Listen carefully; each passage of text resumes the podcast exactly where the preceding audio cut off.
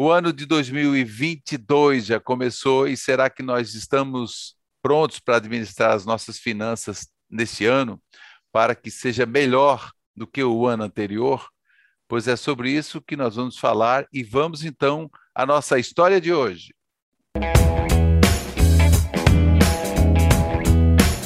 Eu começo com a audiodescrição. Eu sou um homem branco, tenho 1,80m, tenho barbas barba e cabelos grisalhos curtos, uso óculos redondos, um fone de ouvido, um headset e uma camisa preta.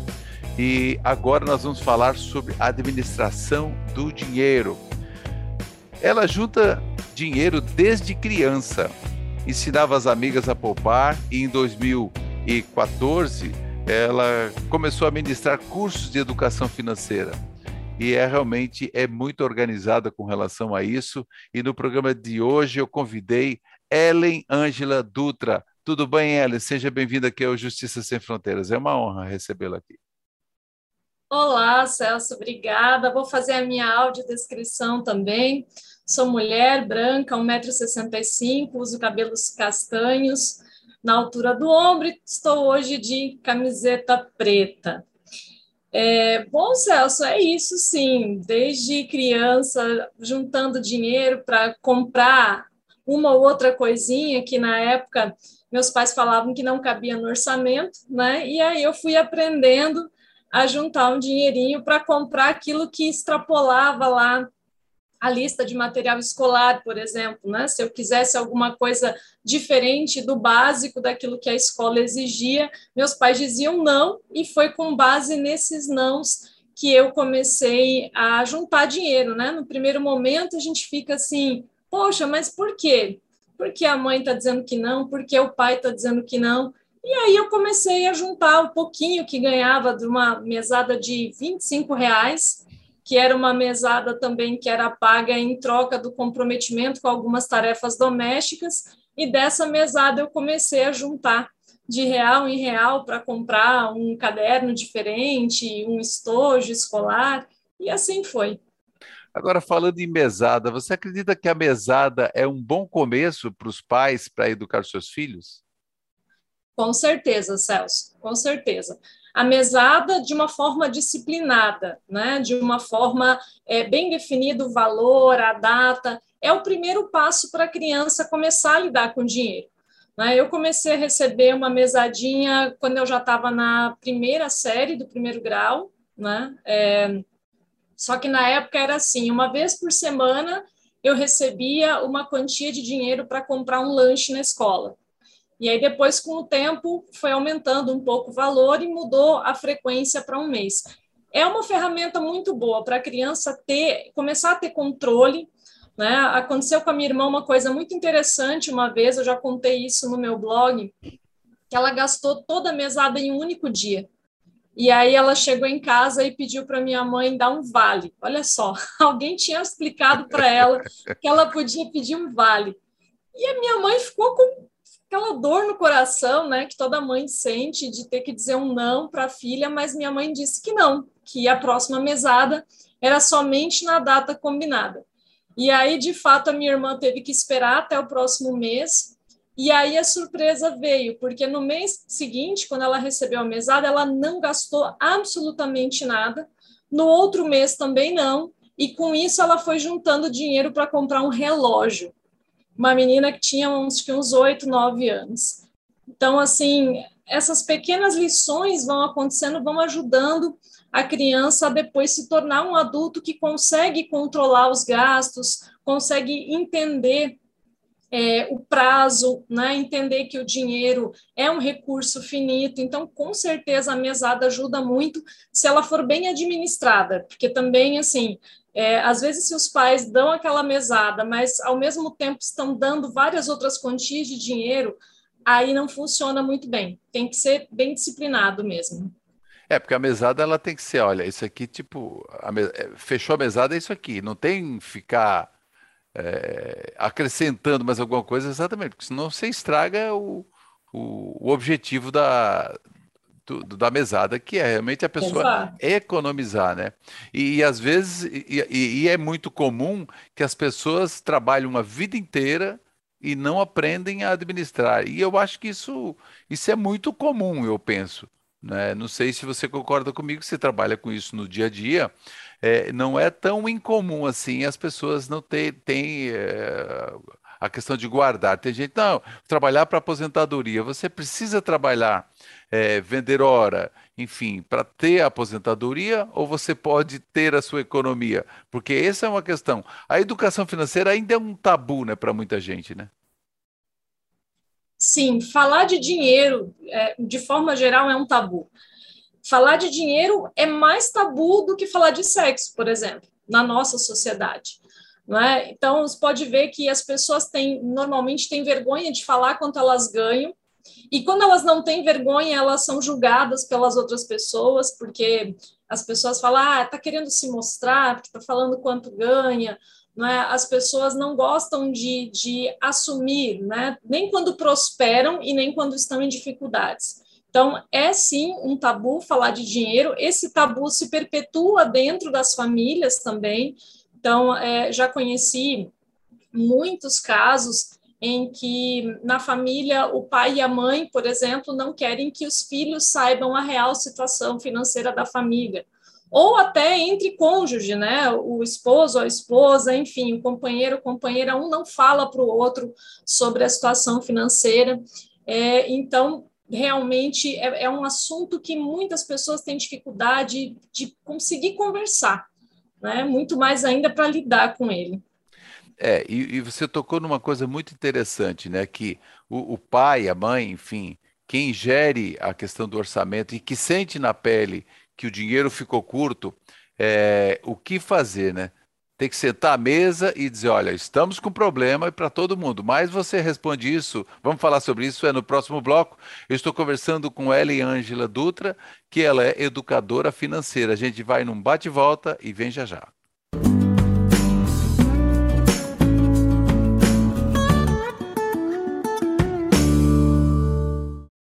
Estamos de volta para o segundo bloco. Eu estou conversando com Ellen Ângela Dutra. Ela é educadora financeira. E realmente, né, Ellen, como a gente estava falando, quando às vezes o pai, o provedor, ou a mãe, a provedora, às vezes, ou só um, né? Então, às vezes está com problema, mas não quer abrir. E aí não quer. Uh, e os filhos não sabem da realidade e acaba não, uh, não contribuindo. Né? Uma coisa que por exemplo, eu, eu, procuro fazer exatamente o seguinte: quando se tem alguma situação, digo, olha, gente, vamos sentar aqui, nós temos um problema, certo? Então, sobre isso, sobre aquilo, aquilo, o que, que nós vamos priorizar. É importante isso, Ellen, não é não? Com certeza, com certeza. É, às vezes existe uma, uma, uma sensação, assim, uma crença dentro das famílias, né? É, pais e mães que repetem com muita frequência que não querem que os filhos sofram o que eles sofreram na infância e na juventude. E aí, em razão disso, não deixam claro para os filhos qual é a situação financeira, não estabelecem limites, e, e principalmente crianças pequenas, eu tenho um sobrinho de sete anos e às vezes, quando a gente fala para ele que alguma coisa é cara, ele olha assim e ele ainda fala: Mas, mas por que, Dinda? Isso custa muitos milhões? Né? Então, dependendo da faixa etária, as crianças ainda não têm como compreender o que é caro o que é barato. E quanto menos a família fala sobre isso, mais difícil vai ser. E às vezes essa criança vai chegar na adolescência ainda com essa dificuldade de entender o que, que é caro, o que, que é barato, qual é a situação financeira da família.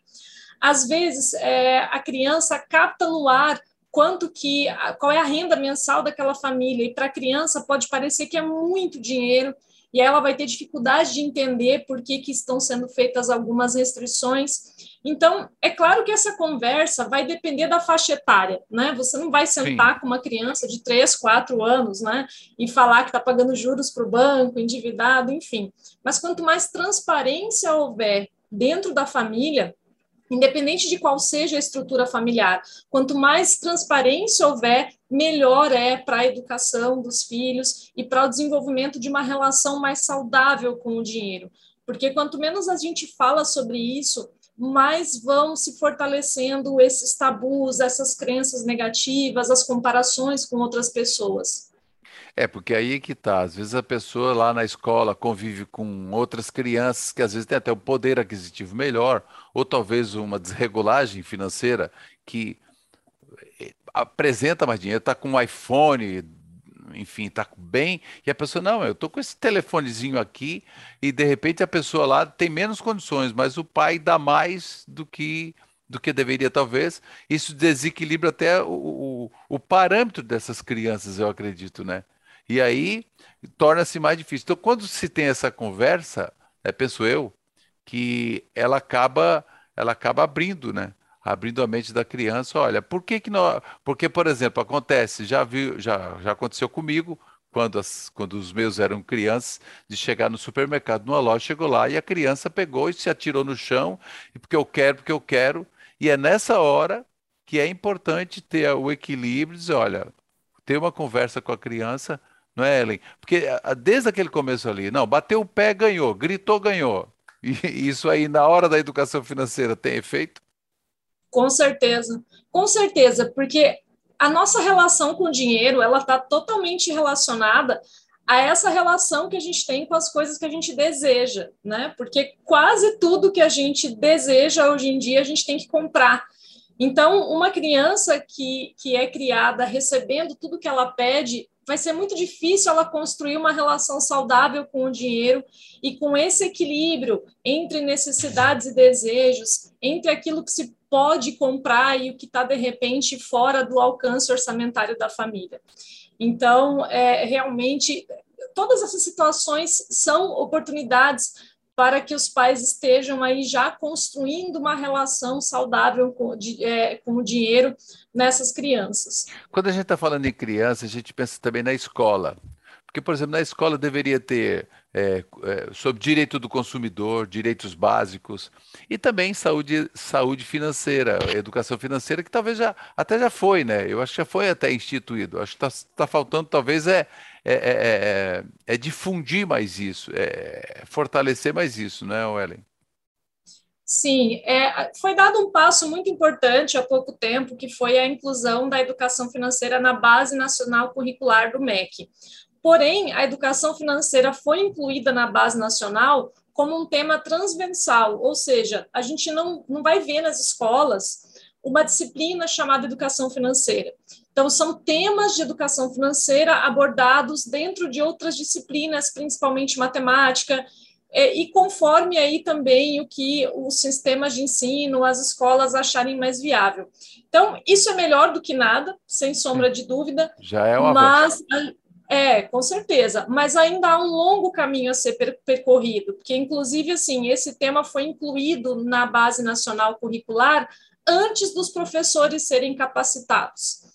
Né? Então, agora, em agosto do ano passado, até anotei aqui, é, em 17 de agosto de 2021, foi lançado pelo governo federal o programa Educação Financeira nas Escolas, que é uma parceria do MEC com a CVM, Comissão de Valores Imobiliários, para capacitar cerca de 500 mil professores nos próximos três anos. Então, quer dizer, é, se a gente faz uma, uma análise rapidinha aqui, o ideal seria que esses professores tivessem sido capacitados antes do tema educação financeira ter sido incluído na base curricular.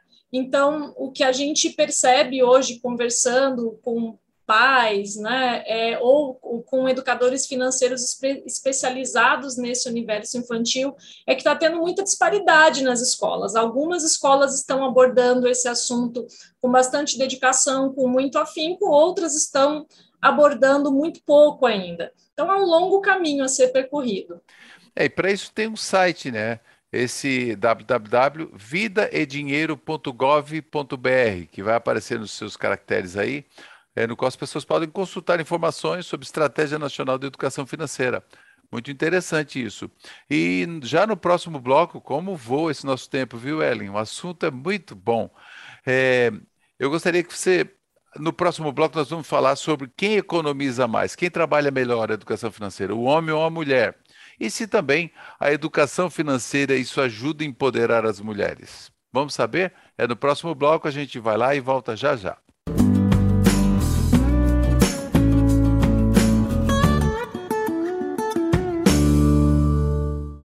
Esse programa está voando, porque é uma pauta muito interessante. Talvez daqui a pouco a gente vai trazer a Ellen de novo aqui no Justiça Sem Fronteiras. Mas eu deixei aqui, Ellen, essa questão da, da, dos investimentos, aprender a, a, educação financeira, isso ajuda a empoderar mais as mulheres? Com certeza, Celso, com certeza. Aprender a gerir o próprio dinheiro e investir, tomar as decisões de investimento, é um empoderamento prático, garante maior autonomia para as mulheres não dependerem de absolutamente ninguém para tomar decisão sobre o dinheiro. Quem economiza mais, quem cuida mais de finanças, o homem ou a mulher, hoje? As mulheres historicamente cuidam mais, porém os homens investem mais. A gente tem um ah, desequilíbrio aí. É, porque uma coisa é cuidar do dinheiro, outra coisa é investir, saber onde investir, né? Esse último Exato. bloco a gente vai fazer um estilo pinga-fogo, né? Porque não temos muito o que fazer. Cartão de crédito hoje é risco? Com certeza. É uma ferramenta, né? Eu costumo dizer que o cartão de crédito é um pedaço de plástico, ele não faz nada sozinho. Porém, como ele tira da gente a percepção do dinheiro, acaba que é mais fácil a gente gastar demais. Então, para quem tem dificuldade de se controlar, cartão de crédito é péssimo. É péssimo. E o débito automático? Também, débito automático é bom para quem é organizado, mas é péssimo para quem não é organizado e simplesmente coloca no débito automático e às vezes está pagando muito mais do que deveria pagar e nem sabe. Né? Já vi muitos casos assim. É porque às vezes até é o seguinte, por exemplo, uma compra que, que não, uma compra indevida num cartão, você está pagando as parcelas para alguém e exatamente. Tem que estar tá E a pessoa nem vê. Mas nem o vê, certo é estar tá conferindo a fatura do cartão direto, né? Mesmo que seja, de, se porventura é débito automático, às vezes a pessoa viaja muito, pode perder prazo, essa coisa. Ah, no mínimo, no mínimo uma vez por mês a gente tem que conferir tudo, né? Conferir fatura de cartão, extrato bancário, no mínimo uma vez por mês. E na hora da compra dos supermercados, que você, eu, eu vi um, assisti um vídeo e na, aliás eu quero, eu quero falar aqui também que a Ellen em 2016 criou um canal do YouTube então é importante você ficar ligado. Eu já publicou mais de 500 vídeos e eu assisti vários, são excepcionais, certo? E com abordagem prática, realista e sincera do que, que tem mudado a vida de alunos dela e, enfim, de muita gente e já tem mais de 60 mil inscritos no canal. Se inscreva aqui no Justiça Sem Fronteiras e se inscreva no canal da Ellen. E qual é o teu canal, Ellen? Falei. Ellen Angela. Só digitar lá no YouTube Ellen Angela, ele já aparece lá. É, e lá, na verdade, ela tem blog, tem podcast, é, também temos podcast aqui, ela tem podcast lá. É, então, isso é muito importante, essas questões aí, porque a gente, a gente fala tanto de, de, de questões financeiras, a gente também tem que ouvir um pouco, assistir um podcast, ouvir e estar tá sempre ligado nisso, né? Agora, uma coisa, Ellen, no, no, é importante você ter, por exemplo, uma, uma, uma relaçãozinha do teu, dos teus gastos com o que tu ganha, porque eu vejo que às vezes o pessoal que trabalha com educação financeira, contadores enfim, outras pessoas, falam muito disso, né? Você tem que dizer, ó, tudo que você gastou, ah, são cinco reais, são cinco reais, coloca aqui. É importante isso, esse controle? Olha, o controle é importante. Agora, o quanto a pessoa vai ser metódica ou não com esse controle, a gente tem que adaptar isso às características de cada pessoa. Porque, às vezes, é, se eu te falar para anotar absolutamente tudo e, de repente, isso não cabe na tua rotina, você vai desistir e não vai fazer nada. Então, assim, o que, que, gente, o que, que é importante a gente saber? Não dá para confiar na memória, não dá para confiar na memória.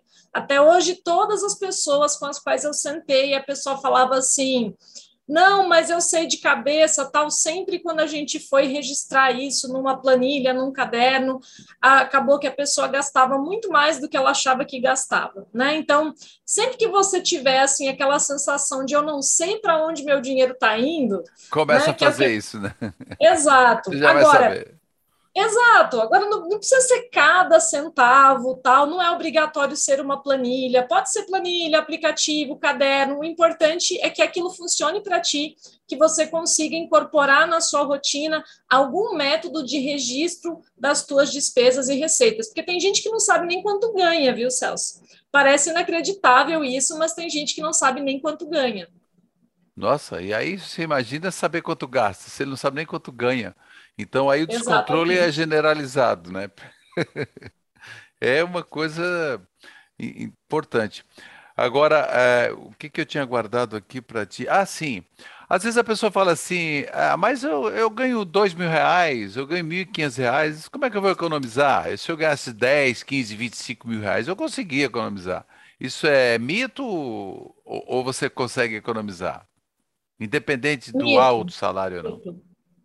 É totalmente mito, Celso. Primeiro, porque assim, se a pessoa não consegue fa fazer nenhum tipo de controle hoje, se ela não consegue economizar nem, sei lá, 50 reais por mês, né, o que vai acontecer é que quando ela começar a ganhar mais dinheiro, ela vai automaticamente gastar mais dinheiro também. Né? Então, é, isso é muito, muito comum. Quanto mais ganha, mais gasta. Quanto mais ganha, mais gasta. E, e, você já deve ter visto notícias assim de artistas famosos, jogadores de futebol, pessoas que estavam ganhando milhões, é, centenas de é, milhões de reais e ficaram endividadas porque mesmo ganhando milhões estavam gastando mais do que ganhavam. Então, para a pessoa conseguir economizar, claro que assim, quem tem uma renda muito baixa né, vai ser mais difícil. Mas a, o princípio básico para conseguir economizar é definir prioridades.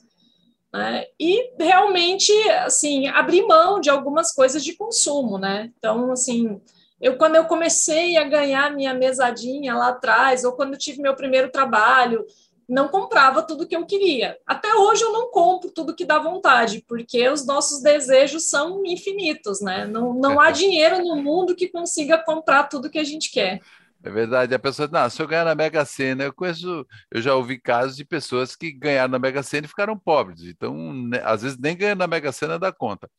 Mas, Oeli, eu gostaria que tu deixasse aqui a tua mensagem final para as pessoas que estão acompanhando aqui a nossa audiência, tanto no podcast quanto no nosso YouTube e na televisão. Dica, assim, o recado curto e rápido para aquela pessoa que precisa colocar nos eixos as suas finanças. finanças. Bom, o segredo sempre, a, a, dica básica é gastar menos do que ganha. Mas como é que você gasta menos do que ganha? Definindo prioridades de consumo. Né? Às vezes não é a questão de cortar o cafezinho, mas de substituir algumas coisas é, e ter muita clareza do que, que você quer conquistar. Né? O que, que é, é qual é o sonho que você quer realizar? Isso ajuda muito, dá muita motivação para a gente conseguir colocar as finanças nos eixos, fazer sobrar dinheiro todo mês para alcançar determinadas metas, ter uma reserva financeira, que é, é algo que te protege de endividamento também. Então é isso. Defina prioridades para gastar menos do que ganha e conseguir, inclusive, investir a diferença. Olha aí, então tá dado a dica, tá dada a dica aqui. É, o Instagram da, da Ellen é ellenangela.dutra, do Justiça Sem Fronteiras é Justiça Sem Fronteiras também, e o do meu é Celso Gomes Comunica, para você que está aí no podcast, também para ficar antenado. Então você pode comentar aqui no nosso, nas nossas redes e mandar até perguntas que a gente encaminha para Ellen. E também aí você pode seguir, que já vai estar na tua tela o canal do YouTube, tanto do Justiça Sem Fronteiras, quanto também da Ellen, para você aí verificar a sua economia, as suas finanças. Obrigado, obrigado, Ellen, pela gentileza da entrevista. Obrigada, Celso. Foi um prazer estar aqui no Justiça Sem Fronteiras. Muito obrigado, obrigado a vocês, a todos pela audiência e até o próximo encontro. Se liga aí no Justiça Sem Fronteiras.